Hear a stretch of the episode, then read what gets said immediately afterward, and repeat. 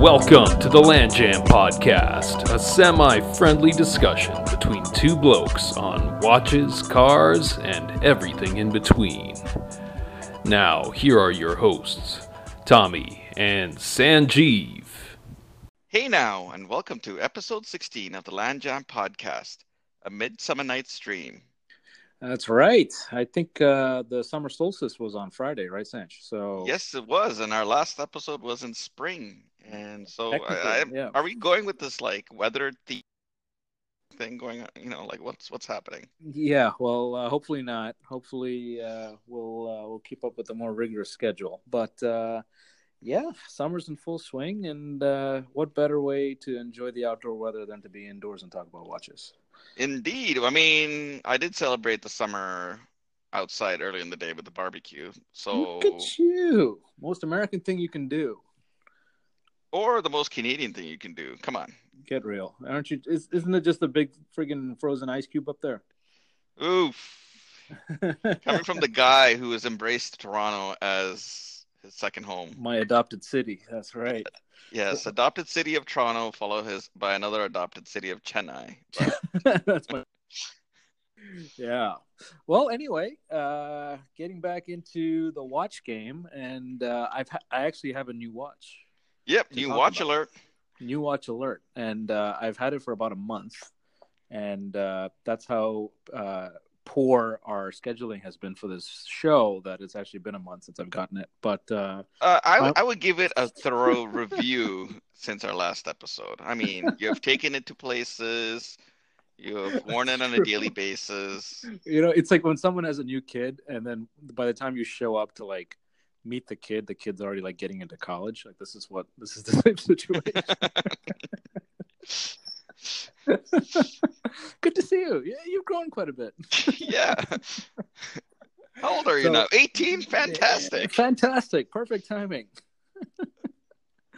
so yeah, I think I've hinted at this watch before because it was actually on my uh, wish list for a while, and I, I spoke about. Um, okay, so you know, let's get the mystery out of the way. It's the Newmark uh, automatic, sorry, Newmark flight chronograph, and the reason I say flight and not RAF is that I got the Newmark HS chronograph, which Mhm. is the the Bicompax RAF chronograph, but with a white background. Um, and this is actually the second model that Newmark uh, released in that same line. Uh, the history being the black model was issued to RAF pilots, and then the white model. Um, I'm not even sure if Newmark even made a white HS chronograph. So HS is Hydrological Service. That's the service that the government department that's um, responsible for the Royal Navy's pilots, like what their equipment is like. Gotcha. So uh, this this watch is the same um, watch, uh, sort of paying homage to the Royal Navy uh, fighter pilots, you know, and actually submarine service too. Their watches and um, uh, was big in that game uh, between the 40s and 60s. So World War II pilots into the 60s would be uh, pilots and submariners into the 60s would wear these HS, these whited out chronograph, uh, bicompax chronographs. So um, it's an interesting little twist. Um, but obviously, the base model, you know, is one of the Fabulous Four, the 1970s Fabulous Four, you know, quote Fabulous Four, um, that people kind of uh, hunt eBay for these days. Uh, the four companies that had this original chronograph uh, contract were CWC, Precista, Hamilton, and Newmark. Uh, Right. which- So right now with the Fabulous Four, there's three sort of, you know, they've survived or reinvented themselves, gone bust but come back, which are what CWC, Hamilton, and Newmark. Is Precista still around, or is that? Precista is actually back. Um, they make dive watches still. I'm not sure if they're making the chronograph, um, but I think if you go to Time Factors, I actually looked this up. So if you go to Time Factors, it's actually a British watch website, and there's a lot of um, surplus gear, and they have Precista watches there. Um, a lot of them are out of production or don't. There's no stock anymore, so I'm not sure if the company is still around. But you're right. Um, you know, a lot of these. It's it's interesting to see these names because they're obviously names that all kind of had to survive the quartz crisis, and you know, you're you're looking at at watches that Um, so the reference for that contract was the 6BB, you know, RAF con- contract. Um, so these, you know, again, bicompax in black. Um, those original watches by all four companies had the same movement in it, the Valjoux 7733. Um, and, you know, th- the funny thing is Newmark was the smallest of the four companies when they got the contract and actually only made 500 um, by 1980 when that contract ended and lapsed. Um, and the MOD, the Ministry of Defense, actually chose uh, the Seiko quartz chronograph as a replacement, that 7A28, uh, which I absolutely love. And Sanj, I've, I've been showing you pictures, and those are actually have quite a price tag on them right now. Um, the Generation 1 7A28 RAF chronographs. Um, but of the Fabulous Four, you know, these have become kind of cult classics. Um, so if you look on eBay for an original, you you're going to be paying close to three thousand dollars. Um, and Which is actually not too bad. I mean, some of these, you know, old vintage watches, you know, go through the roof, right? I mean, for example, um, you always come back to this watch, the Daytona, like the classic Daytonas. You know, for something that has, you know, the original Chronos that has seen some, you know, that is being used in, in the military, to come to close to three thousand dollars, it's actually not that bad, in my opinion. yeah, no, I, I, I, you know, I think if you have an issued piece of kit from back then that even has the stamping date and all that stuff on it, um, yeah, I mean that just shows authenticity. And you know, issued kit is like a whole rabbit hole. If you go into eBay or you know the the the auction market, you know, it's it's a real insanely deep black hole. Um, and Rolex, obviously, you know the the Rolex. Uh, I think it's the fifty five thirteen. Those like SBS divers, you know, these big seventies massive submariners that they used to issue to uh, combat divers, like stuff like that goes for like a hundred thousand dollars. So oh wow. yeah, Yeah. it's insane. It's insane. It's actually what the version that the Steinhart uh, Ocean Vintage Military. Uh, that's the version that they they recreated. Um, so Rolex doesn't Which make is a anymore. killer watch. I mean that that look, that it just screams vintage. Yeah, it just looks 70s Submariner, and it's like the quintessential military Submariner. It's like you know right out of you know Central Casting. So it's a really cool watch. Um, but yeah, so if you want one of the originals, you know that's what you're going to pay. You're going to pay about three thousand dollars. Now going back to Newmark, you know they didn't survive the quartz crisis. You know they went under, and uh, they they were dead till. Uh, uh, an engineer, actually, a guy named Ewan Wilson from England, Cheltenham, uh, which is the home of Smith's watch company, if you know what Smith's is, um, acquired the name in 2016. So he bought the rights to the name, and he launched a Kickstarter campaign in 2018. And basically, his his plan was to start with one watch, which is the Newmark 6BB. So you know, background on Wilson, you know, he's an engineer, big aviation fan, used to live by an RAF airfield and he wanted to make the Newmark 6BB, you know, come back to life and also kind of accessible to people because you know three thousand dollars is is you know it's a hefty bunch of chunk, you know chunk of change and it's not for everybody and especially Right. for a, a mark that's dead. Um, so you know, so he did he he made a couple choices and one of the choices is look, you know, there's no way you can put a Valjoux 7733 movement into a watch and you know not have it at least a thousand plus, right? So or the equivalent of that movement. So he chose to do, and this is going to be controversial, Sanj. I, I know this. I'm, I know what you're going to say, but I, you know, let me finish. Uh, he put in a VK64A Seiko Mecha Quartz movement. Um, so it is not an automatic movement.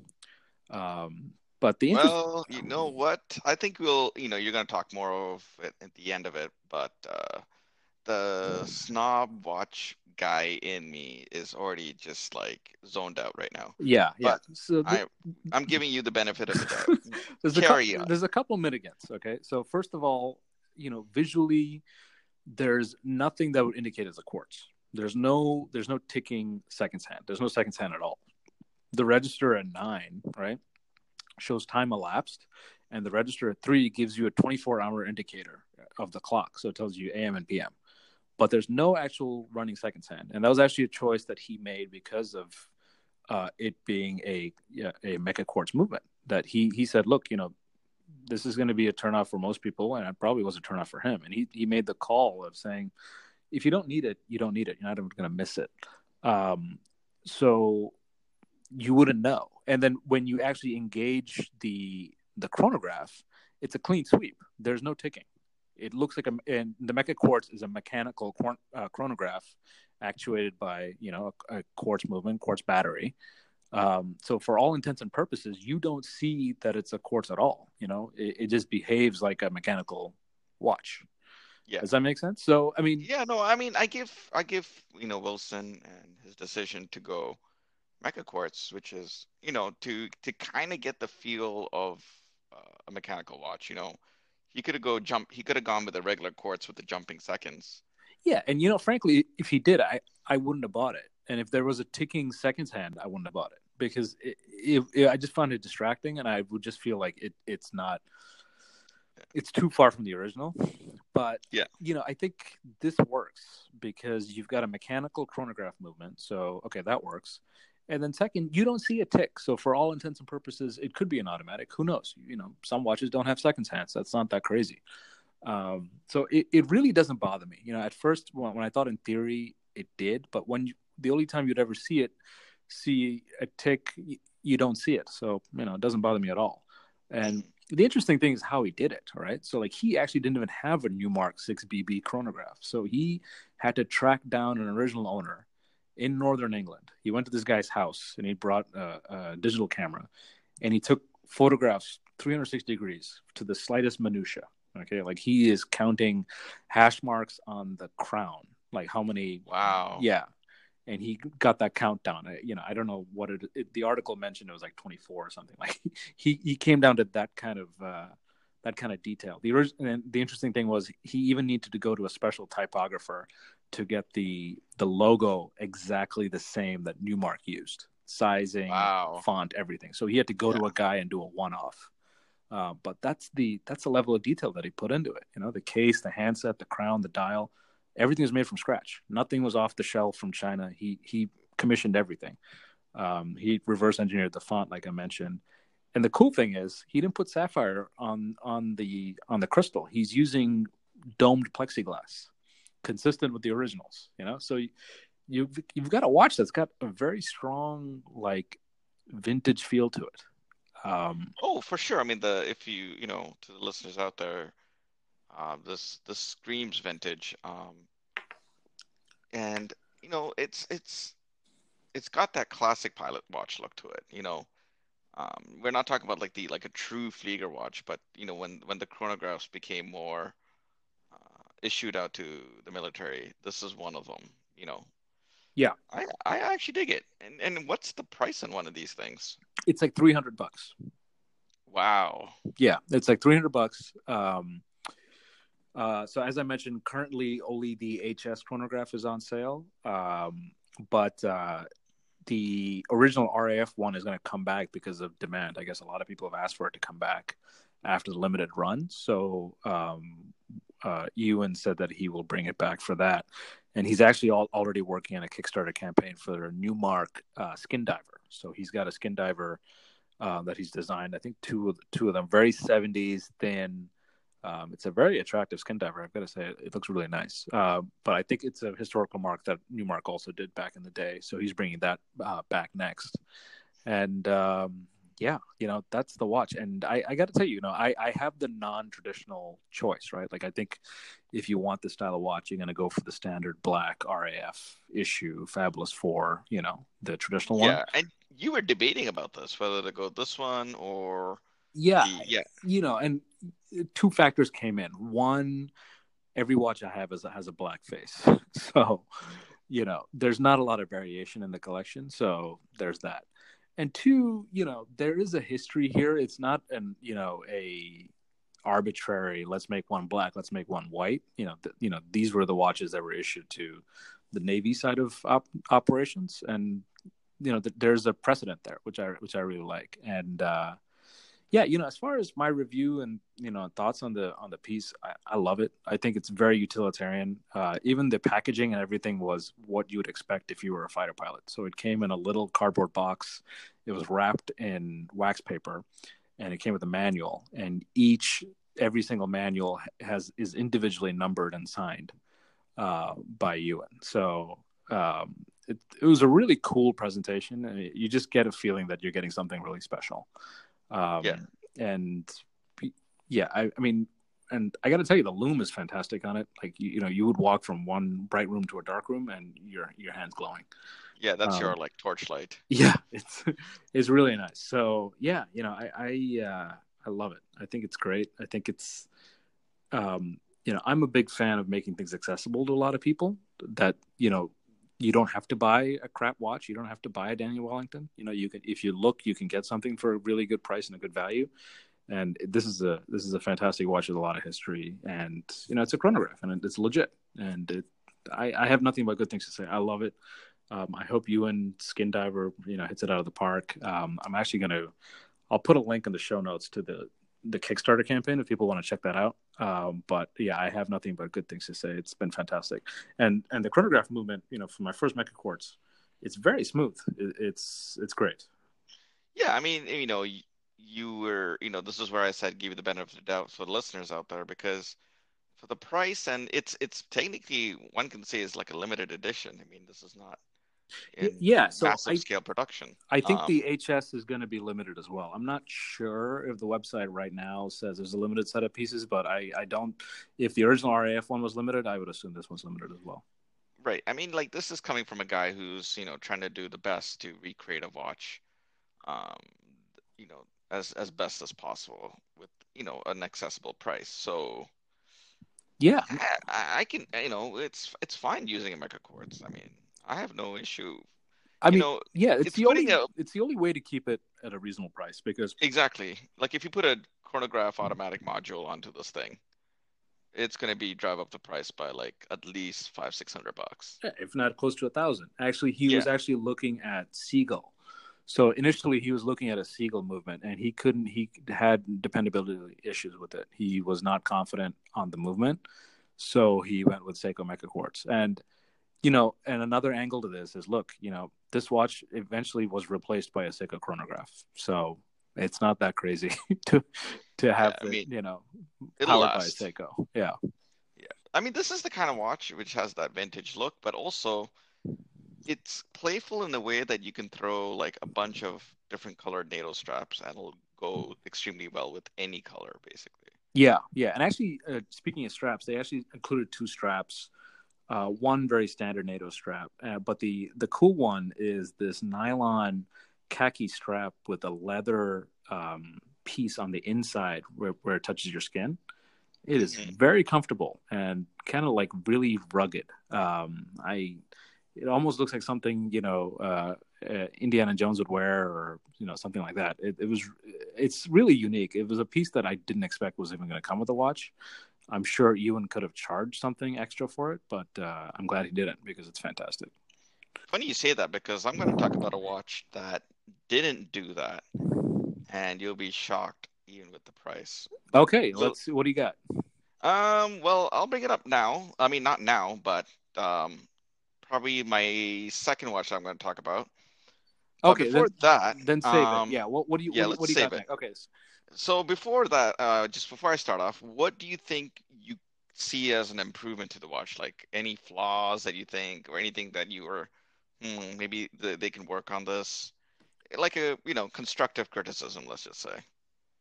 You know, to be honest, I I'm I've been thinking about that since I got it, um, and I, I can't think of anything. You know, and I, that's not a that's not a cop out. I feel like he paid a lot of attention to detail, and to the point that the stamping on the back of the case back is consistent to, you know, the model numbers that these guys were issued. To the you know the dome plexiglass, he could have easily gone with a sapphire, you know, glass, and you know no one would have said anything. But the fact that he took that extra mile to get some plexiglass to put in there. Um, yeah, you know, I, I really can't say anything. I think I think the font is great. I I, I love the layout. And look, you know, he, the HS chronograph, as far as I know, Newmark actually didn't make one, right? These are Lemania chronographs that are of the same, you know, contract, but I'm not sure Newmark even made one. So he had to make one almost from scratch. Uh, that's my understanding. So I, it's it's fantastic, and I and I love the hands. If you, if you look at the Newmark chronograph hands, they're really unique and they look really cool. Um, so yeah, you know, I, I really can't. I don't have anything bad to say. I, I think it's fantastic. Yeah. And that's a true testament to getting this watch because you are thoroughly enjoying it. Yeah, I mean, Yeah. that's what matters most. Yeah, and you know it's interesting because you know we're both I don't want to say watch snobs, but like you know a quartz watch is you know we, we kind of thumb our Frowned upon. frowned yeah. upon, but it's kind of nice you know when you decide to wear it that the time's already there and you you just slap it on and go right. You don't have to Oh. think about it. So There's many a time where I just put the my watches on and then forget that it needs a, a wind up. yeah, Realize. Yeah, yeah, yeah. And I mean, you don't have that issue with this. You know, it's it, the the the really the only limitation here is that I I don't want to beat it up and I don't want to scratch up the plexiglass, so I'm trying to be careful with it. But Excellent. You know, it's, Yeah, it's very no, I mean- convenient. You know, That's awesome. So I would highly recommend it. And if anyone is interested in the RAF version, the black one, which is the traditional Fabulous Four, uh, I think it's coming back. So I got an email. I'm on the Newmark mailing list, and Ewan said that uh, because of demand, they're going to have another limited run. So if if you're in the mood for a fantastic vintage, you know, flight chronograph for around 300 bucks, I can't recommend it enough. yeah, for sure. All right. Looking forward to what comes up in the Newmark lineup. Yeah, definitely. Yeah, I'm going to be following these guys, so I'll give you guys updates. But I'll put the Kickstarter campaign to the new Newmark Diver as well, so people can take a look at that. So All right, what do you got, watch- Sanj? No watch alert on my end, but watch interest as always. Yeah, what do you got? So the watch I'm going to talk about is the Alpina uh, Seastrong Diver 300, Okay. or the Alpina GMT Seastrong uh, 300. Oh Uh, boy! All right, go on. Uh, right. So I'm pretty sure you looked at the first picture that Yep. came up, yeah. and to the listeners out there, Tommy has some some huge reservations about owning a bronze watch. Yeah. having a bronze watch. Yeah, yeah. However, this is not exactly uh, a brown watch. Um, you can get it in different flavors in stainless steel or uh, titanium and bronze PVD coating. So it's not a true bronze. This is PVD coated bronze. Got it. Okay. I mean, I think it's just to keep the price at an affordable level. Um, so, which I'll talk about in a minute. Um, so the one cool thing is that the Alpina is offering in a variety of combinations. Um, you can get it in gray, blue, or beige dial bezel combinations. They're, they're making a, a, variety, which is kind of nice. Okay. Um, it takes cues from the other line of Seastrong, the Seastrong 10. Um, the one thing is that it's got a unique dial to it, and to me, it looks like something that if, like from a Zen, or if you were having a dive watch, which is takes cues from like say the military or aviation industry, I think it will look exactly like this. Um, so the unique features is that it's got a like a crosshair um, in the dial itself. Interesting. Yeah. Okay. Yeah, so it's it's pretty cool. Um, I did say it was a GMT, which it isn't. It's, I believe it's just a strong. And the one unique thing is, yeah, it does come in a variety of features. It has The Seastrong. Yeah. yeah, the Seastrong. It's an automatic movement. It's an AL525. Um, so Alpina makes in-house movements, but this one, on the other hand, is not one. Um, again, I guess is to keep the price at an affordable level. What is the wait? What is the AL five two five? Is that just an ETA?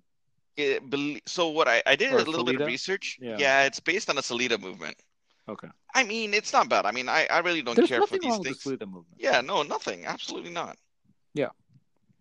So that's one thing. Um, but I mean, if they had to, they can throw in their their own movement in there, but it'll drive up the price. But I I mean, I for mean, pro- wait, hang on. I, I think all their movements are just ETA or Sellita. Do they make their own actual? they in-house movement? Eh, I wonder if it's like a tag Heuer, Heuer thing where they say it's in-house caliber, but they bought rights to like say Seiko movements. and they like do like one or two modifications or something. Yeah, Okay. I, I but don't correct me if I'm wrong. I did not research in detail. yeah. To be honest, I'd be happy if they just said Sellita Yeah. because Sellita is great. Okay. Yeah. The one other unique thing is the case. It is pretty large. It's 44 millimeters. But to me, the, the, the design of the case, I mean, if you look at it, it kind of looks like uh, the Seiko Samurai. that's what I was thinking too. Exactly from the top. Yes. Yeah. And the one cool thing with this, that. the case is from when you go from the lugs, Yeah. to the case where the bezel is around it. It's it's stepped. Oh, Uh, okay. Yeah. Um, and if you go for the PVD coating, it's got this unique uh, chap. I won't say chaptering, but a unique pattern on the crown, which is again like a hallmark of the Seiko Samurai, where you had the uh, the cross uh, hatching on the Got the, it. the crown. Yes. Yeah. Yes. For the grip. Yep. Yep. Okay. And if you look at the pictures, um, so we'll post a one one article. Uh, the Luma looks fantastic. It looks like it can light up a, a room itself. Um, uh, and the other thing is that it's got very hints, little bits of color. Like if you get the, like say the gray, the gray dial with the beige uh, sort of fake patina uh, markings, it, it it's got like say the red arrow on the one hand of the second hands, so it really stands out. I mean, you it know, also one thing- happens. Now that you mentioned that, you know, the hour hand actually kind of blends in with the markings. Don't you think so? It's like not as apparent. Like the the minutes hand with the red pops out, and I and I like that. But Yeah. what do you think about that? Do you think? I mean, if you looked at this, look at the watch in a glance, do you think you could tell the time very quickly? That's a good question, actually. It's hard for me to say. I mean, I have to buy the watch to really give it a good, thorough test. Okay, Sanch, quick test. Close your eyes, then open your eyes and tell me the time. It's all showing 10 o'clock, Okay. 10 10. Okay. Okay. So I guess it works. Yeah. All right. Um, the price is decent. I mean, it's 1400 bucks. Yeah.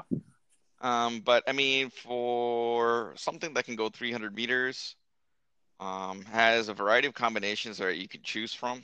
Yeah. I, I, I really dig the, the, the look of the watch. I mean, I'm sure you would take the the titanium black bezel non bronze PVD coated one. Yeah, I- what- what you- yeah, you know, I wouldn't take the bronze, obviously, but I think, you know, I think you hit it right on the nail. Is that it reminds me a lot of the samurai, and it scratches that itch, you know. And uh, I like it. I like the steeped case. Um, I'm gonna stick to my guns here and say that the hour hand and the markings just look too close together. Um, I'm not sure if that's really the most visible way to do that, but um, yeah, you know, I, I think it's pretty cool. I like it. Yeah, I, I have no issues with it. You know, Alpina is solid. I've always liked their chronographs, so uh, it's good to see one of their divers. Yeah, for sure. And with this one, you get both a strap and uh, either if you take the strap with the bracelet, it'll come with the rubber strap.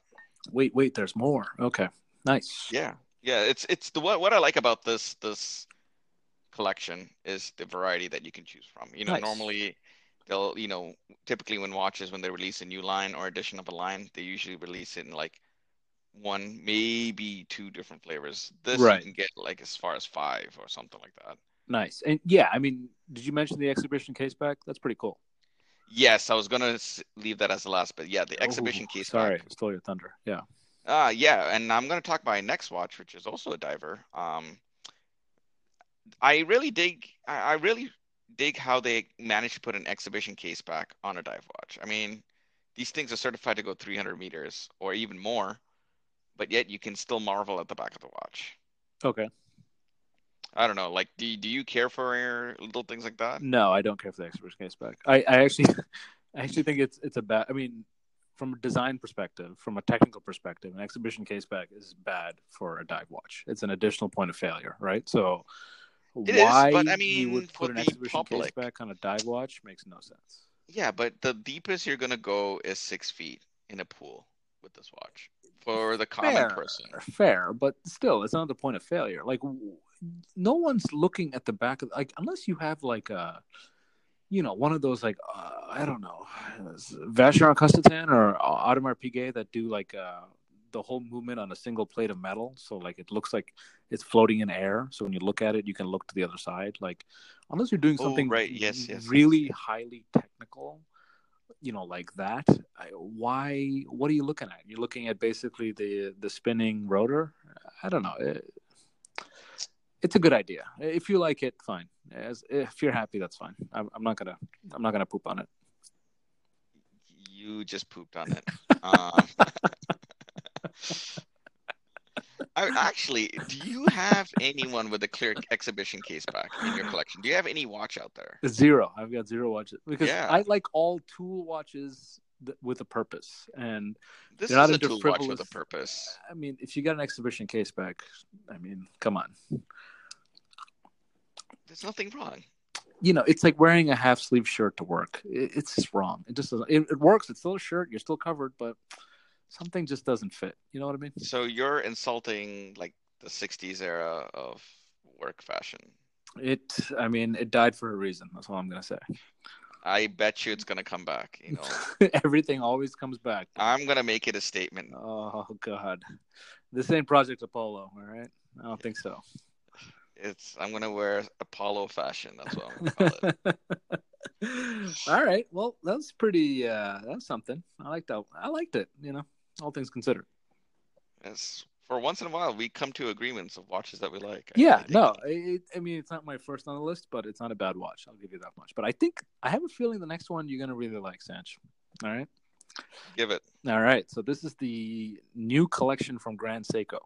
All right. This is the Four Seasons collection. It's a U.S. exclusive. Basically, it's four watches, one for each season. Um, all four are cased with that sort of, I don't want to say standard, but like the the famed quote uh, 42 GS Grand Seiko case, uh, which they use for their earlier Grand Seiko models. Um, very quickly, the spring and winter are you know brushed brushed titanium uh, case and bracelets. With um, this one uses this the 9R65 spring drive movements, which are absolutely awesome and technically a wonder in my opinion. And that's spring and winter. So summer and fall is instead of titanium, they're using steel, but with the Zaratsu polishing um, and that high beat 9S85 movement. So uh, spring and winter use the spring drive, and summer and fall use the high beat.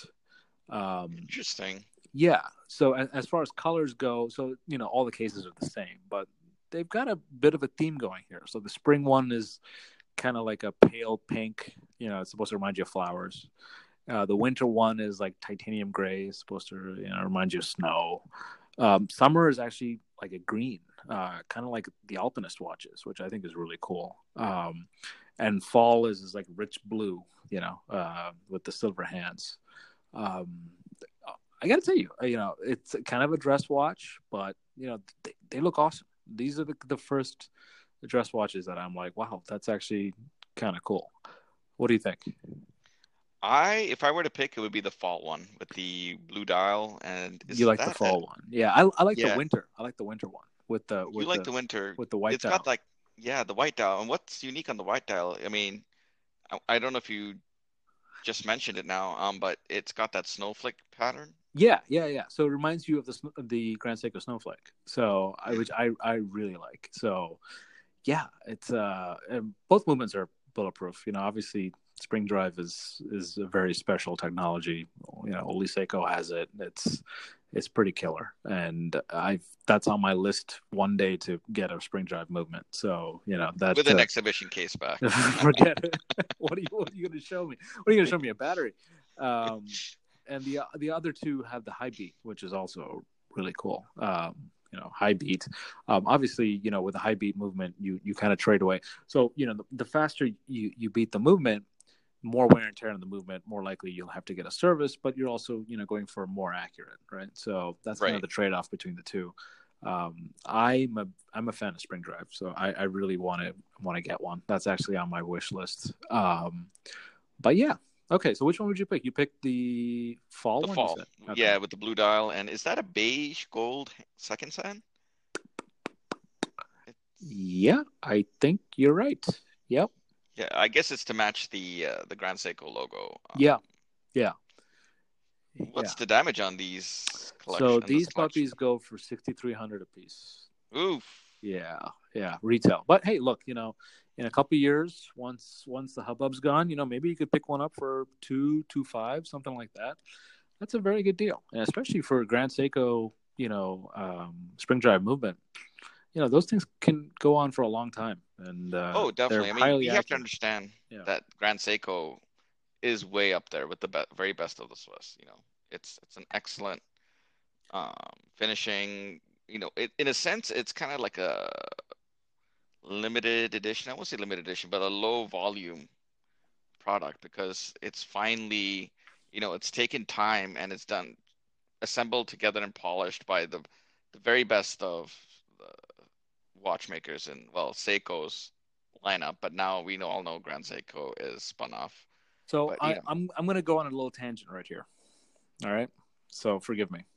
Um, there's been quite a bit of talk, and actually, I don't know if you watch Bark and Jack on YouTube. Sanj, do you watch that channel at all? Watch channel Bark and Jack Mm, with no, Adrian. Anyway, uh, he's a Rolex nerd, and he he went to a dinner with Rolex, and he, they were talking about how um, Rolex was saying, yes, you know, look, there are shortages of Rolex watches. We're not planning on increasing production, and especially for the steel sports watches that people actually want.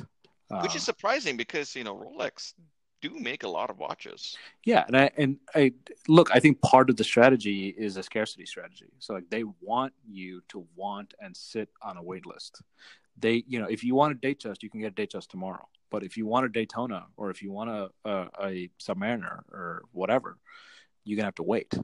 Um, and you know, you have that strategy, which Rolex does, and here you have Grand Seiko, who, you know, if you wanted to get one of these watches, you could probably go into the boutique and pick one up and if if not have a very short wait but you know i i think they're available you know once they're out Yeah. once they're produced so i just want to contrast how grand seiko does business and how rolex does business right? I mean rolex is great and you know i know they're they're you know very technically proficient. I'm not going to bash rolex.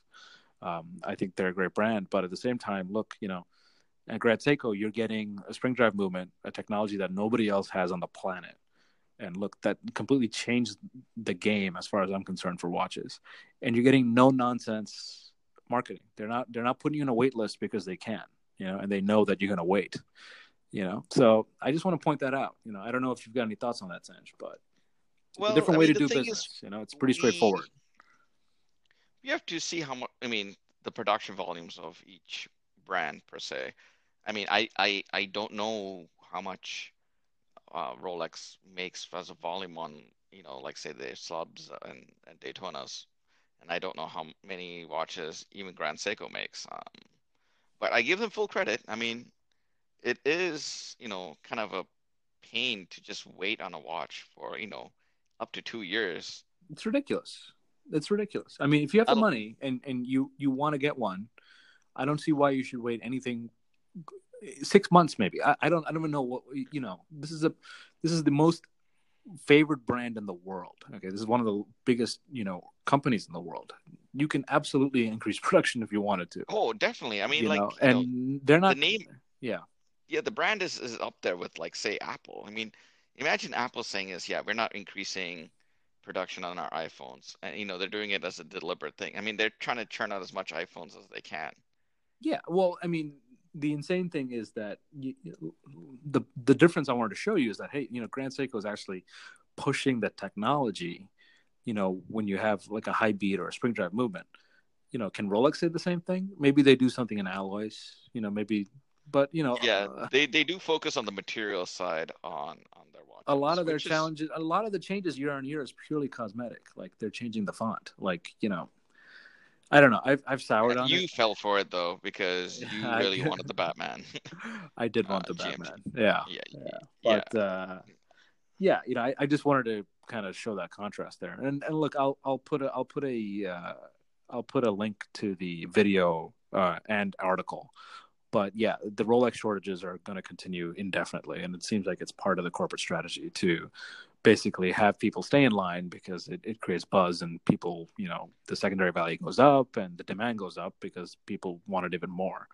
Um, which I think is ridiculous. But It's like, you know, when you know in your college days where, you know, you're standing in line for a club and, you know, you get in there, you see the line and you, you think it's it's really, you know, a, a great club to go into with, you know, music and and the atmosphere.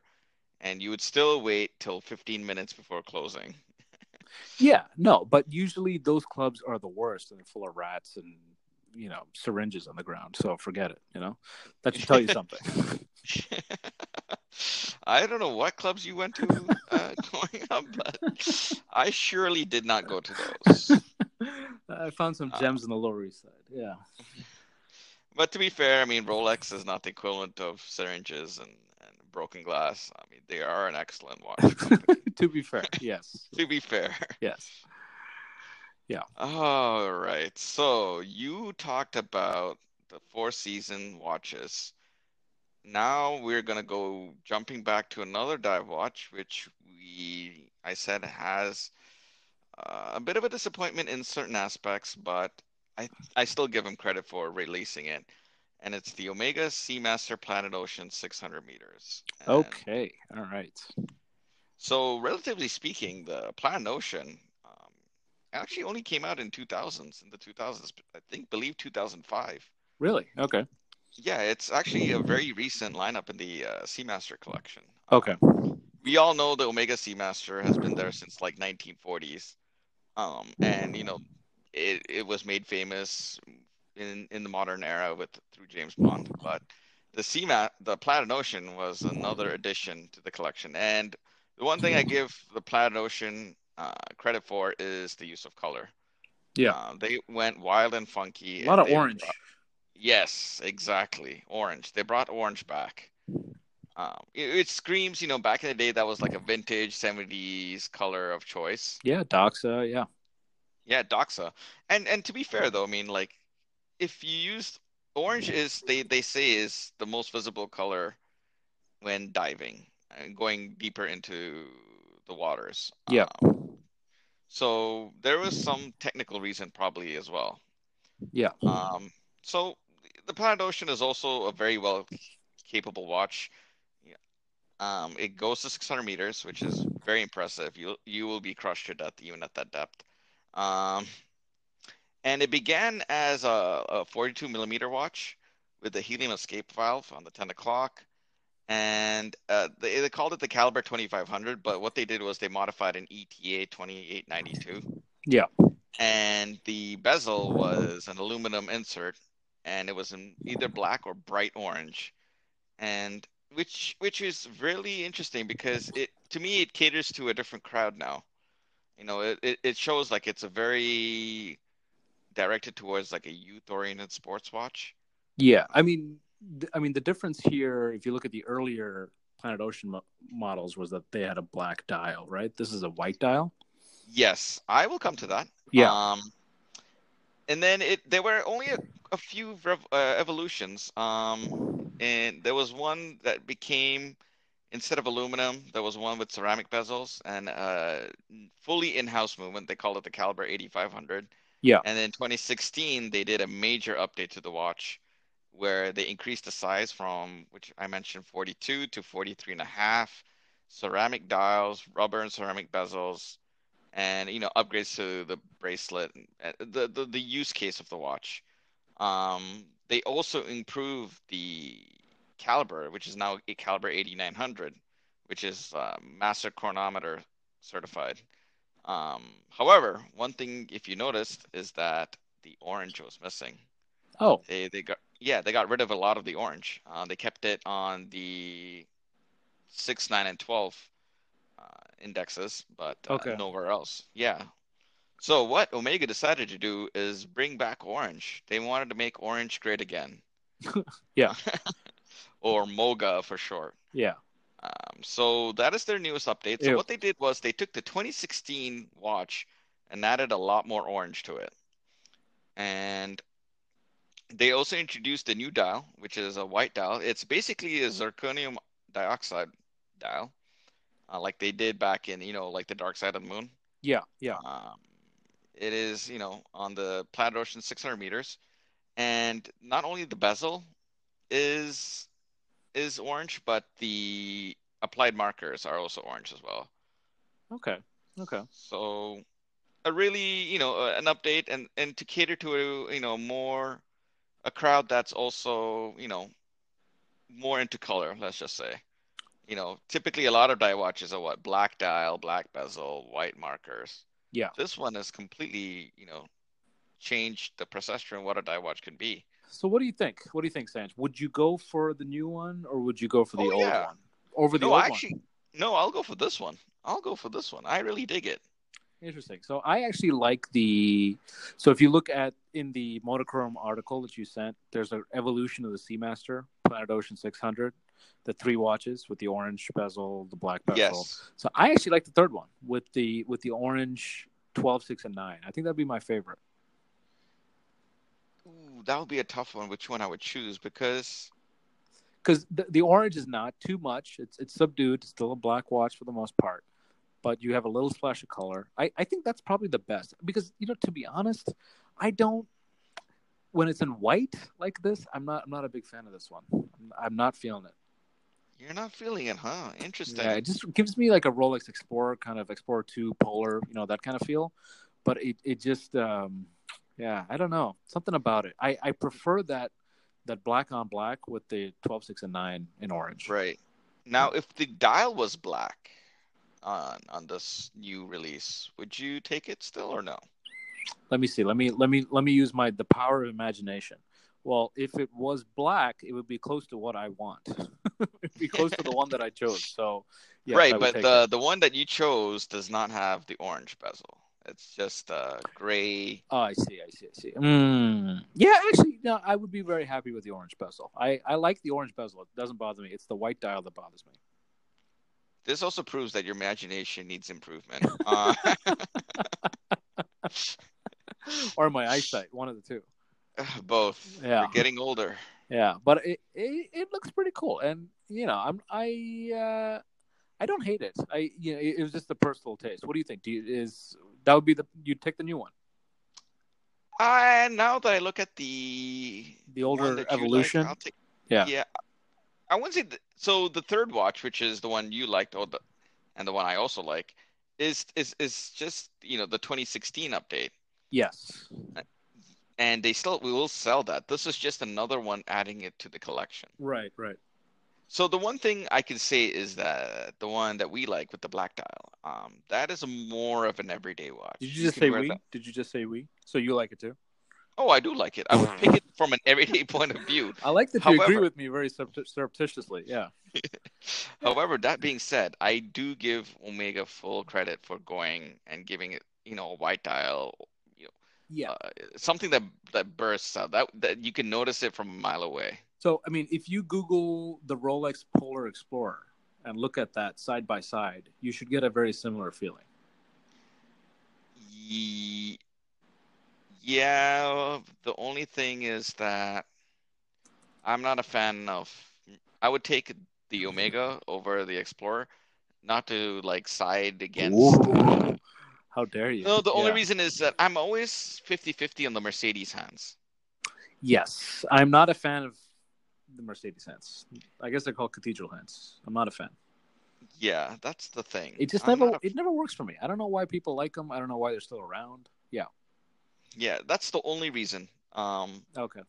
apart from that, I really dig the Explorer too. But- But You get the same feeling, right? I- I guess that's my point. yeah. Okay. All right. All right. So Um, so this is where the biggest disappointment is. what do you got? And it's the fact that you can either get it in steel bracelet or a funky NATO strap. Okay. What's the disappointment? What's the problem? You can't get them, they're, they're sold separately. Oh. Okay. That is the problem.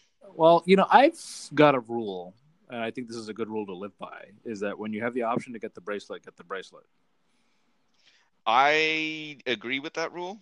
Yeah. However, how much does a NATO cost? Nothing. Like ten Why bucks. can't they just add it? Yeah, that, they they would rather. I mean, it's ten bucks in the real world. Omega will charge you two hundred bucks for it.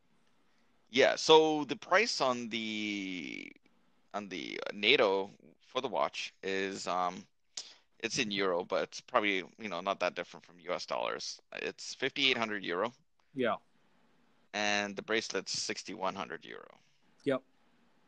I would still take the bracelet from a but I wish they included they should just made it 6100 euro and just threw in the bra- the NATO. Look, I'm going to tell you this right now. Right, the Newmark watch that I got came with two straps. They didn't have. To, That's what I was have referring to. Throw, to. Yeah. They didn't have to throw a single strap in. It would have been fine. They threw Yeah. in two straps, and one of them was personalized with with the Newmark logo on the clasp and you know with the leather inside. They did that. So there's no reason Omega can't. It's just a question of they don't want to. So Exactly, and that's the disappointment. I mean, come on. Listen, pay up, pay up, you cheap son of a gun. You got to pay to play. Pay to play. All Uh, but I don't think you would still pick this watch because if you notice, it's got a very large exhibition case back. yeah, that that is a bit of you know what I Deal never- breaker. I never hated them. I think it just doesn't work on a dive watch. Because You it- hate them. I don't hate them. I don't hate them. I just don't think they work on a dive watch. That's all. So, one thing I give Omega credit for is this the the size of the exhibition case back. It's huge. Yeah, It's like the entire case back itself. That's not a good thing. Yeah. So, I have seen Planet Oceans and in, in in like say the Omega store, and yeah, it is really massive how big this case back is. Yeah. I mean, our cousin has the Planet Ocean chronograph, and it's a big watch. It's a big watch in general. So, Yes. So it's uh, I like it. You know, I I like the Seamaster 300 line. Um, so that's more the direction I go into. But um, looking at the evolution of the Planet Oceans, I would have I would have picked that. I was a 2016 update, the third one. Yeah. Yeah, Yeah, I believe so. that's my that's my pick. Yeah, that that seems like a watch you can wear every day. This seems like a watch that you can wear on like weekends. You know, to be on, uh, let's talk about that. I mean, to be honest, it, do we hew to any of those rules? Like, you know, I I wore my Newmark with a suit the other day. I it, you know, I it's a NATO. It, you know, I don't care. Like, what are these rules? Like, who cares? Because I don't, I never Uh, want I never wear a dress watch. So it- why why can't I? Yeah, I I agree with you. It's just that, you know, like would you wear this Omega with the NATO strap um at a gala affair in, you know, in, you know, with high profile, high society kind of types? Well, sure. I mean, why not? I don't I don't I don't I don't necessarily think that's a problem. I'll I'll be honest. I take a much more expansive view on that. Unless it's like the only thing, only exception I could think of is the orange, like you know, orange samurai that I have, or like an orange doxa. Like I could see why wearing that with the suit might be too much pop, but like anything else, like I don't really, I don't feel that problem. Interesting, because I would actually rock an orange doxa with the Ironic. Yeah. With the with the with the bracelet um versus this platinum ocean with the strap. Interesting, interesting. So really, the strap and the bracelet, huh? That's the that's the main difference. Uh, to me, that is the key difference, depending on the like the environment that I'm in. All right. all Do I right. wear a strap? Do I wear a bracelet? Interesting. Actually, speaking of bracelets, um, the the new um, Omega Speedmaster Apollo 11 50th anniversary that we covered last episode. Um, I'm not sure if that bracelet's going to be for sale separately to put on your Omega Speedmaster. Um, but I'm pretty sure that I mean there were rumors that that bracelet's going to be like hundreds of dollars if it's sold separately, like I wouldn't be surprised like seeing. five hundred dollars. Yeah, I wouldn't be surprised Which seeing is how Omega insane. decides decide. You know, Omega doesn't even want to strap with this. Come on. Yeah, yeah. It, that's too much. You know, that's too much. I, you know, I, I was actually, I love that bracelet, and I was thinking of getting that for the Speedy, but, uh, you know, I can't justify spending 400, 500 bucks on that. That's just insane. I mean, you can't justify it. You just won't be approved by your wife. No, I, I can't justify it to myself. That's the price of another watch. Like, why, why would I do that? That is true. You That know? is true. It just seems like really wasteful. So I, that's my, that's my two cents. But all right, Sanch, sounds good. Planet Great Ocean. watch, but disappointment on the way they packaged it. All right, I'm going to give you something that's going to be like hot sauce on your sandwich. You ready for this? Giver. Giver. All right. The Tissot Heritage 1973 chronograph. Ooh, right. Now we're talking. Now we're talking. So Tissot brought back a 70s era racing chronograph that they had. Uh, it's a reissue of a chronograph that was worn by the race car driver Loris Kessel. Do you know who that is? Familiar? Actually, I have no idea who this guy is. Um, Apparently, he was However, a race that car being driver. said, that being said, uh, he was a race car driver. It looks like he was in Formula One. Yeah. Um, I'm not too familiar with the race car drivers from the 70s. So apparently, I don't want to bash the guy for if he's been successful. I, I'm just not familiar. for all we know, he's a world champion. You have no idea. Anyway, That he isn't. that I can tell you he is not. Tissot worked with Kessel Racing, um, with the son of Loris, Ronnie, to bring this watch back. Um, so just visually for people that can't see it, you know, it's a cushion case, it's a panda with uh, orange seconds hand and orange hands at the subdials, uh, date window at 4:30. Um, very attractive case. Comes with a rally strap, leather. Um, it's got a tachymeter scale on the rim. It's got a very, um, very, very vintage feel to it for a very new watch, right? Um, 7753 Valjoux movement, um, automatic movement on there. Um, very attractive, I've got to say. Um, I really like it. I'm not a big Tissot fan, um, but uh, you know, this may be the exception here. What do you think, Sanch? I love this watch. Yeah. Yeah. Yeah, it screams like it has everything that I I really like. Color, panda, chronograph, Racing. racing. The only problem is the availability. Why is that? It's limited to 1973 pieces Ooh. or 1,973 pieces. So you got almost So two it's- thousand chances to get this thing. What's the problem? Uh, it's all sold out. It's probably on the second mark hanging market for a markup. It's well, toast. you know, I, one thing you got to say, and this came out from Tissot um, with the, you know, obviously Swatch wasn't at the uh, Basel World this year, so they had their own time to move thing, their own event, and this came out to relatively little fanfare. I guess Omega got all the all the fanfare, but I got to tell you, this is a very attractive watch. Uh, this is like it's the first very, very attractive. first Tissot watch that I'm looking at and be like, wow, this is like actually a very cool original design that uh, screams history and screams racing and panda and screams everything. Uh, it's it's awesome. I really dig it. So one thing though, and I think we might be able to come to the same conclusion together. So if you notice the three registers. Yeah. So if you notice, two of them on the three o'clock and six o'clock have orange hands, Yes. whereas the nine o'clock has a white hand, and it looks like it's uh, it's not a flat surface. It's kind of indented. they're all indented. They're all step dials. Oh, okay. I guess it's the picture of the watch that I'm looking at. Sorry. Yeah, and so I guess the nine o'clock one is a running seconds hand, and the other two are for the chronograph. I guess. Exactly. I think Okay. that's you've hit it on the nail. I believe that's what they've done it for. And I Seconds, like minutes, little, hours. Yeah.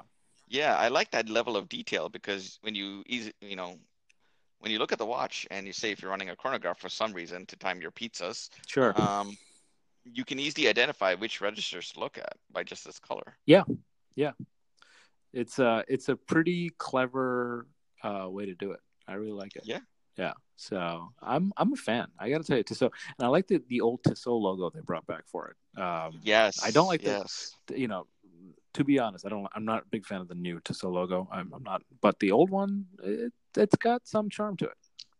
Yeah, I mean, this screams vintage. I mean, if you were to look at it for the first time, you would think this is directly from the 70s. Yeah, yeah, I dig it. So, uh, all right. And and once again, you will another deal breaker is this has also got an exhibition case back. Well, it's not a diverse Sanch. So I don't have any. It's it's divers specifically that I feel exhibition case backs are ridiculous because it's an extra point of failure that you don't need, right?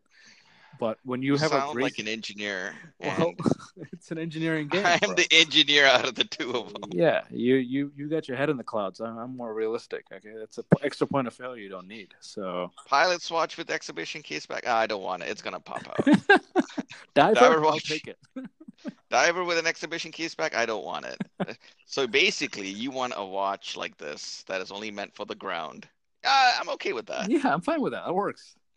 That works. Yeah, no, I I- really like this watch. I, I got to tell you, I'm uh, Tissot turns me off for a whole lot of reasons. A lot of the watches I find are kind of unimaginative and just sort of blah. This one I really like. I got to tell you, I, I, really hope this is, uh, you know, a sign of more to come. I hope so too. I just wish they would make more of these. Yeah. Well, you know, who knows? Maybe on the secondary market it won't be too expensive. Maybe they won't sell out. You never know. Uh, how much is this? What? It's about I think 2250, 2250. Yeah. Which is, you know, not unreasonable. And if it's secondary market and it, it doesn't become a cult classic, you know, you could get one for a pretty good price maybe. I hope it doesn't become a cult classic. Just you know, so you I wonder if people it. Yeah, exactly. Yeah. Um, only because, you know, I wonder if people will be dissuaded by the fact that it's a Tissot. I don't know, but uh, you said that it was not a big didn't get much of a fanfare in the uh, Omega event. So it came out with relative crickets. So you know, you know, interpret that how you may, but you know, maybe no one, uh, no one even paid attention. All right. Well, you know, All let's right. hope for the. Let's hope for depreciation. Let's hope for failure.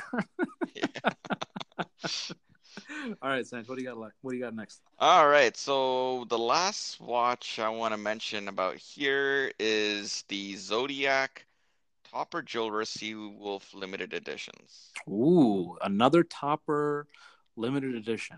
yeah, the Topper has been on a roll with these. Uh, They're killing it. They're killing it. You know, the Topper Ninja. Yeah. The um, what Zodiac also didn't they do their aerospace GMT with through Topper? That, that, was not Topper. No, that was that was edition. But uh, yeah, that wasn't Topper. But Top, Topper's done a few. They did the Hamilton Field Watch that you did last time. That's right. Yes, yeah. yes, yes. So yeah, they they've been killing it. So they worked with uh, Zodiac's worked with Topper Jewelers and Eric Singer, who is of Kiss fame. Yeah. I don't know if you're a Kiss fan or not. Um, and they decided to bring a trio of sea wolves and in very funky setups. Um, so there's two of them. They're like let's just say they're the rally version. Why they're the rally version is that the bezel has a checkered pattern. Yeah. And you can either get one of them in the yellow and black checkered, so yellow background with uh, markings in black, and or uh, blue and white bezel okay. with a checkered pattern. Gotcha, gotcha. Um, the one other cool thing is that it's got a somber style that darkens towards the edge of the dial. Interesting. Okay. Um, and the hands are very unique um, to the other one, which I'll talk about in a second. It looks like these shovel hands, let's just say. Um, but it's very unique. Uh, it's very unique to the watch. It, it screams vintage. Yeah. Um, the other thing is it's running on a Jubilee bracelet. If you noticed.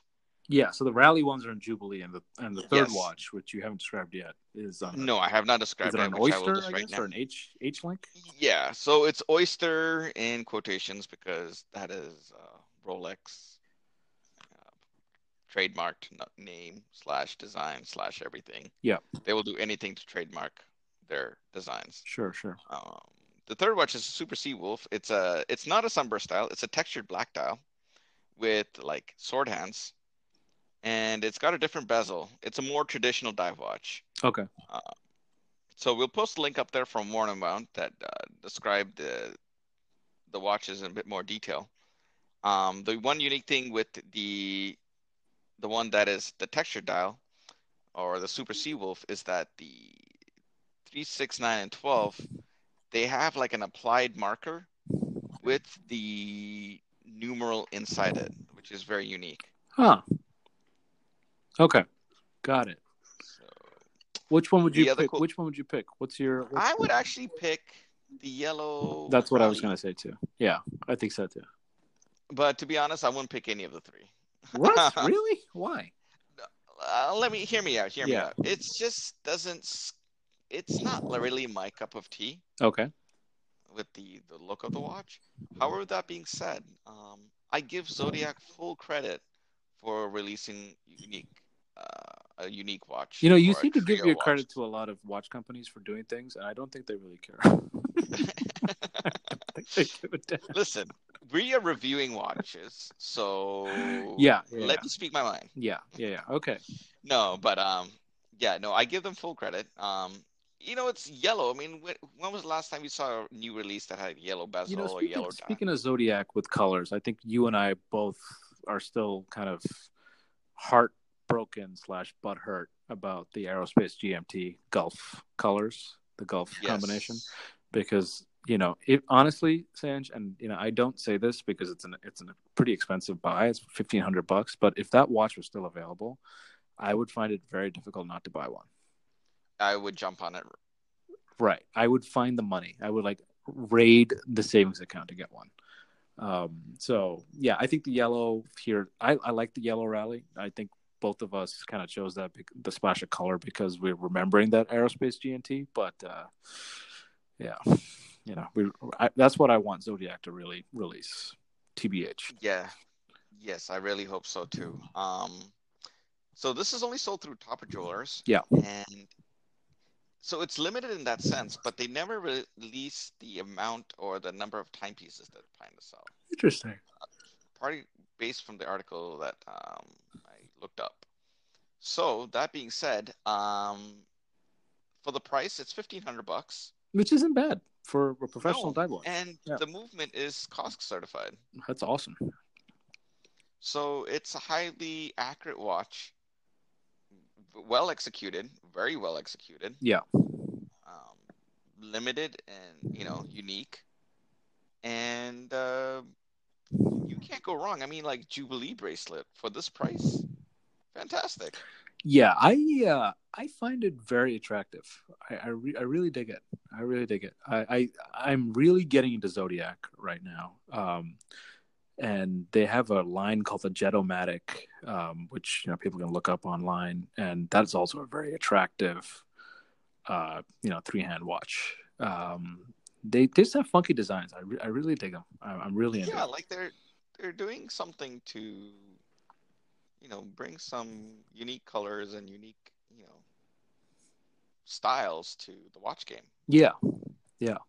It's uh, yeah. I'm they're doing something different, and I really like that. And you know, post purchase by Fossil, they're still they're still kicking butt. So you know, Yeah, and we talked about this, and you know, in our Baselworld episode, that and how how wrong we were to even judge them. You know, but uh, yeah, and like the fact that Fossil seems to be giving them full autonomy to do what they want to do. yeah, yeah. So I yeah, I'm very impressed. Very impressed. Very cool, Sanj. All right, so uh, are we ready for our next segment? Yes, so this is going to be a new segment. New that- segment. Ding ding ding ding Yep. ding. What do we got? so the segment's going to be called "What You Buying." What You is a play buy? on words. Ah, so clever. Yeah. It took it took a lot of time. It took to hours. We, we we we went to a focus group. Yeah. yeah, we had we had a mood room full of pictures and, and, and designs um, to come up with this name. Yeah. So the purpose of the segment is to scour the internet for watch deals, really, and just talk about it in the episode. And so I'm going to start off with the first one, which is a Seiko Samurai, which is a fan favorite of ours, and it's actually the SRP C07, which is the watch you got, Tommy. That's right. It's the Orange Samurai. That's right. Yeah. So, out of all places in the world, Macy's has a deal where you can get this particular samurai for a total of two hundred sixty-two dollars and fifty cents. Wow. Wow. That is a very good deal. That is Yeah. that's about forty bucks cheaper than I paid, if I remember, You should have waited then. or maybe thirty bucks. Yeah, should have waited six months. that's right. oh, that's great. That's great. Wow. But Okay. To yeah, no, I mean, use your Macy's gift card or credit card to save additional. If you still have one, money. yes, yes. Yes, Do they But have I other Seikos on sale, Sanj? they do, but this one they actually have other samurais on sale. But This is the one with the best price.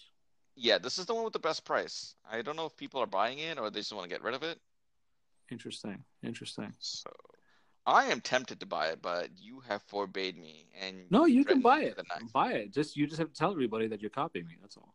Uh, no, this is we can call it the official Land Jam podcast watch. No, that's BS. You have to say you're copying me. That's how this works, right? No, you can. Go for it. Actually, there's an extra 15% off with the code here. Code Oh. Sunday. Yeah, it's even cheaper. Yeah, I gotta get Do it, Sanj. Do it. I know, I know. Not that big of a purchase. Come on, it's like lunch. I, I, I- two two hundred thirty dollar lunch. Am I Wall Street or my blue collar? I guess I guess I'm Wall Street here, huh? Wall Street. I got my Yeah, three martini lunch. That's what it is. No, no, excellent price. I mean, would you agree? Yeah, that's a great that's a great deal. Um, Amazon has it. Um, that's where I got it from, and um, I paid close to three hundred for it, which I thought was a good deal. Um, Yeah, we we went back and forth, and and yeah, I agree with you. Even three hundred was a good deal. yeah, I mean, it, Macy's has the list price of five hundred and twenty-five bucks, which is quite a bit. Um, given how you. Given actually, how that you Amazon buy- Prime has it for two sixty two fifty right now Oh, really? for the same watch. Yeah, Is it? Do they retail it as five twenty-five though? they it's cut from five twenty five. Correct. Yeah, which is a lot because we know that you can get like say, um, samurais for lower than five twenty-five, but this seems to be like the best deal. Yeah, no, it's great. It, it's it's a great deal. Um, yeah, and actually, you get a better deal from Macy's because it's fifteen percent off on top of that. So I would buy it from Macy's. So this is proper consumer advice. This is good advice. All right, for, for once, we're not just wasting people's time. All right. So what do you have, Tommy? All right, so I actually have two. Um, because okay, this is a little peek behind the curtain for people. Curtain for people. Uh, we were supposed to tape this episode a couple days back, so I, I actually was tracking a Seiko SPB 077, basically the Seiko Marinemaster 200 on eBay. Um, there was a specific deal that was going for like I think 400 or 500 bucks, which was fantastic. Um, so I had that, but unfortunately, because our good friend Sanj here took too long, uh, that deal lapsed. So I can't show you that. But I was enjoying the barbecue on the summer solstice. uh, I'm not yeah, sorry. some people snooze, some people get after it. You know, so You snooze, you lose. yeah, exactly. Um, so I'm going to give you something else. So on eBay, I actually found a uh, 1970s original um, Omega Speedmaster Mark IV automatic chronograph. Um, so I have the link here. You can you can look it up. Uh, it's two days left in the auction. They're asking twelve ninety nine, but I can tell you for a fact that um, he listed it for twelve hundred, and there were no takers. So um, if you messaged him and you know you know pushed a hard bargain, maybe you could even get it for under a grand um, Wow. for an original Omega Speedmaster Mark IV. So, uh, you know, just for people at home, you know, obviously the case is different. It, the dial uh, is the same. Uh, black, actually, it's not. the The automatic movement has um, a different sub dial, so it's at 12, 6, and 9. Uh, and Yeah, is this a Lemania movement? this is the Lemania 5100, I believe. So it has the day date as well. Um, what I meant with the dial being the same is that it's got the same layout generally, uh, the black and Right. white. Yeah. Um, it's not With like the a, tachymetric scale uh, surrounding the dial. correct. So it should give you the same warm and fuzzy feeling of the Omega Speedmaster Professional, but you're getting an automatic uh, Speedmaster. Um, yeah, I, I think it's really cool. Um, I've Sanj, a little secret between you and me. I've been starting to track uh, automatic Speedmasters now. Uh, not the black one. Obviously, I have the professional, so I'm not going to get one. But something maybe a little colorful. So I'm looking for the Schumacher series. You know, whatever's out there. So uh, Nice. this one. I don't know how up. it's a secret when we're about to publish this episode. Um, secret between you, me, and uh, you know all our listeners. yes. So the Mark IV, I mean, just to just spend another minute to dwell on the Mark IV, it was not a very well accepted watch. Is that am I right in saying that? Yeah, I think as far as the Mark series watches, the only ones that really got accepted were the Mark II. So the Mark II Professional, which was the black and white that would look Right. like the, uh, the Speedmaster Professional, and uh, the racing. Um, three and four never made it. 4.5, I think, was kind of popular. Um, Yeah. That was also Lemania 5100 movement. I think the case was different from the Speedmaster Mark IV. Um, the weird one is the Mark V, which was the Speedmaster Teutonic, which was only available in Germany. Um, had a white bezel, um, white tachymeter around it, a steel tachymeter, no black, uh, which is pretty cool. But uh, yeah, these ones were not very popular, and you can tell because the price isn't that crazy. But you're getting you're getting a legitimate Speedmaster professional for you know a very good price. So you know that's the trade off. I, I think they look really cool. I still think they're really cool. The the the bracelet's really unique. Um, it's got like that space age, 70s themed space age. Yeah, you you're going. Yeah, I mean, look, these are the cheaper, you know, stamped steel bracelets that Omega used to make, but you know, those are the ones that made it to the moon. You know, back in the day. So you know, there's that's the trade off. But uh, yeah, uh, I I I dig this watch. So yeah, watch it buying. Check it out. All right, excellent, excellent. So All right. now to our next part of the show is streaming gold. All right, so I think it's just my pick. Um, so if you have Amazon Prime, this is free for you. It's a show called Zero Hour. Um, Zero Hour is basically the last hour in a crisis. So they do, you know, Chernobyl, they do 9 11. Uh, the episode that I really enjoyed was uh, an episode called Shootout in Marseille.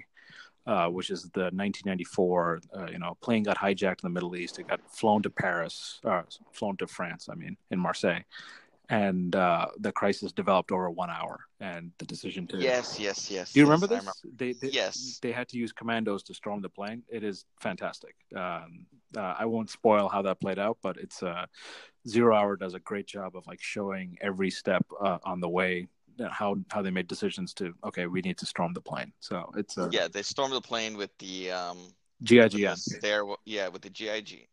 And but also they, they came in, you know, through, you know, the the the moving stairs.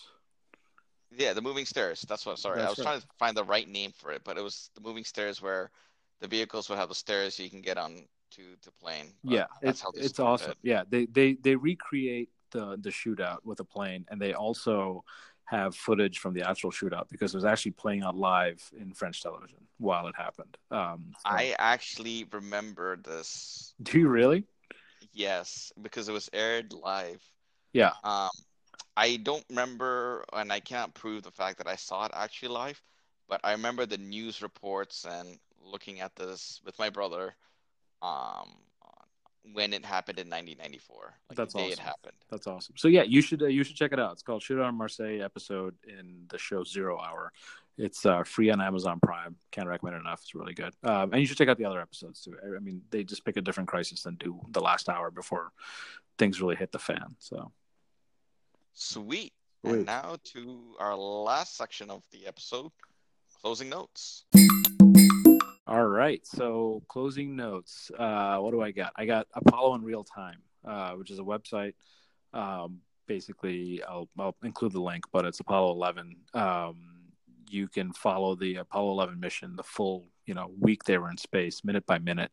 Um, they have all the radio. Uh, radio conversations between Houston and uh, Apollo 11, and they have uh, pictures and video to go along with that. So you can see in real time how that mission played out from launch to landing on the moon to splashdown. So it's really cool. Awesome. Fine. No, I'm really gonna give that a try, um, and, and check it out. That that that that's a really sweet. Like someone took the effort to put it all together. You know. Yeah, it's a lot of work. And uh, I know you haven't seen Apollo 11 yet, um, but I want to plug that again because uh, the Apollo 11 anniversary is about a month away. So it's going to be a big deal. So oh, um, for sure. if you have Amazon or you know video on demand, I would really you know definitely check out Apollo 11, the documentary. It's fantastic. Yep. Sweet. Well, thanks for sharing that. Yeah. Um, the one I'm going to talk about is actually a movie, Ooh, and it's Ford versus Ferrari. nice. Yeah, I Um, saw the reason the promo. It looks awesome. Yeah, so they just, I think it was a couple of weeks ago that they just released the trailer for it. And it's not really in streaming gold because it hasn't even come out yet. So we decided to put in closing notes. But I decided to post the Jalopnik article. And I also threw in a Wikipedia article on the Ford GT40, um, which is the vehicle that Ford built to race and win at Le Mans. And you know, it was one of the all-time great racing cars to in, just in all of motorsport, not just you know sports car racing, to to be such so dominant. Yeah. But anyways, the movie highlights the the 1966 battle at Le Mans. Is so long story short, um, just to give listeners a very very high level background, um, Ford was in the midst of purchasing Ferrari, and then Ferrari backed out at the last minute because, if I remember correctly, Enzo Ferrari was balked at the fact that if Ford were to buy out Ferrari, they wanted the racing team, and Yeah. Enzo Ferrari could not direct the racing team. And as soon as he heard that, he argued and then just walked out. So um, Henry Ford Jr. or the Ford company, uh, you know, they they got angry at this this this this uh, whole crumble of negotiations, and they wanted to beat Ferrari on their home turf. So they spent obscene amounts of dollars. Who knows how much they spent, but to to beat Ferrari at Le Mans. And in 1966, they succeeded. Actually, not only did they succeeded, they came one, two, and three. Nice. So the movie is coming out on November 15th, I believe. And it was played by Matt Damon and Christian Bale. Matt Damon. Yeah. um, and yeah, I highly encourage you listeners out there to go check it out when it comes out, but also get a quick background on, on you know how much Ford went through to build uh, the GT40 to succeed because they actually were bust for a couple of years before they turned to Carroll Shelby and Ken Miles to further develop the car. Nice. So That's awesome. Yeah, I can't. I can't. Uh, I can't wait to see it. I think it's gonna be. Uh, it's gonna be awesome. I, you know, it's like a very dude movie, but uh, you know, I think it's gonna no, be great. Yeah, for You know? sure. Yeah. Yeah. and I hope they, you know, they they shows, you know, it's probably difficult to do, but if they can bring back the cars that actually raced Le that'll be sweet. Yeah. Yeah. You know, in some shots, they're probably definitely not gonna like drive them or race them because it's just far too valuable. Right. Right. Yeah. That's awesome. Yeah, I can't wait to see it. Um, all right. So I, I think the last closing note I have is an article. Actually, um, I think a couple weeks ago was the 75th anniversary of uh, D-Day, and uh, the Atlantic actually issued an article that uh, was written in the 1960s um, called "First Wave at Omaha Beach." And uh, it's basically a commentary on the first units that landed at Omaha Beach and what happened to them. Um, it's interesting because a lot of people in the immediate aftermath of the Second World War in the 50s and 60s didn't realize how much of a bloodbath Omaha Beach was and what happened there. You know, it kind of just got brushed away. People minimized the casualties, and um, you know, I think most people saw movies like The Longest Day, and everything looked kind of neat and tidy, and you didn't realize the carnage and kind of like what people had to overcome to survive and you know win there. Um, so this article is one of the first uh, it's early enough that this is you know in the 60s where people were realizing what actually happened in Omaha Beach and how that played out. Um, it's a fantastic read. I, would highly recommend it. Um, it's really interesting how he tracks unit by unit where they landed and what happened to those units. Like how many men actually survived, how many men actually did something positive, like actually fought back and actually you know weren't just shot in the beach and killed. So uh, Right. I mean, I mean, the whole D-Day operation, it was a, a, a massive operation of. I mean, I I cannot imagine how myself how or fathom how massive this operation is, but it was not smooth sailing, and that was the one thing. You know, a lot of people still don't realize that. Yeah, no, it, it, was it was very much mixed results. I mean, uh, the biggest success was that they did land, so that that and that's really what counted. But uh, no, I mean, look, they they were supposed to land a day earlier. The weather got in the way; they couldn't do it. Then they landed the day of, but they didn't meet all their objectives. None of the beaches actually reached all their objectives, and there was a lot of uncertainty going into even maybe the first seventy-two hours whether this thing was going to succeed. So, right. Um, I mean, there was more than just the, you know, the D-Day, like I'll say, the you know, capturing the beaches. There was also the whole parachuting side of it, and and yeah, absolutely. that was a bit of a mixed bag. Yeah, and I, mean, and Omaha Beach was the beach that was the most in jeopardy, and probably the one that saw the most combat. I I would say fair, fair to say. Um, yeah, and that that would have been the one if if D Day were to have a failure, that that was the point where it could have failed. Um, but it's just interesting because the author kind of goes unit by unit and says, okay, you know, so and so landed here. You know, out of 120 men, how how many men actually survived and you know actually did had an impact on the battle? You know, and in some cases, it's like two guys out of 100 that actually survived the landing and actually made you know fought back.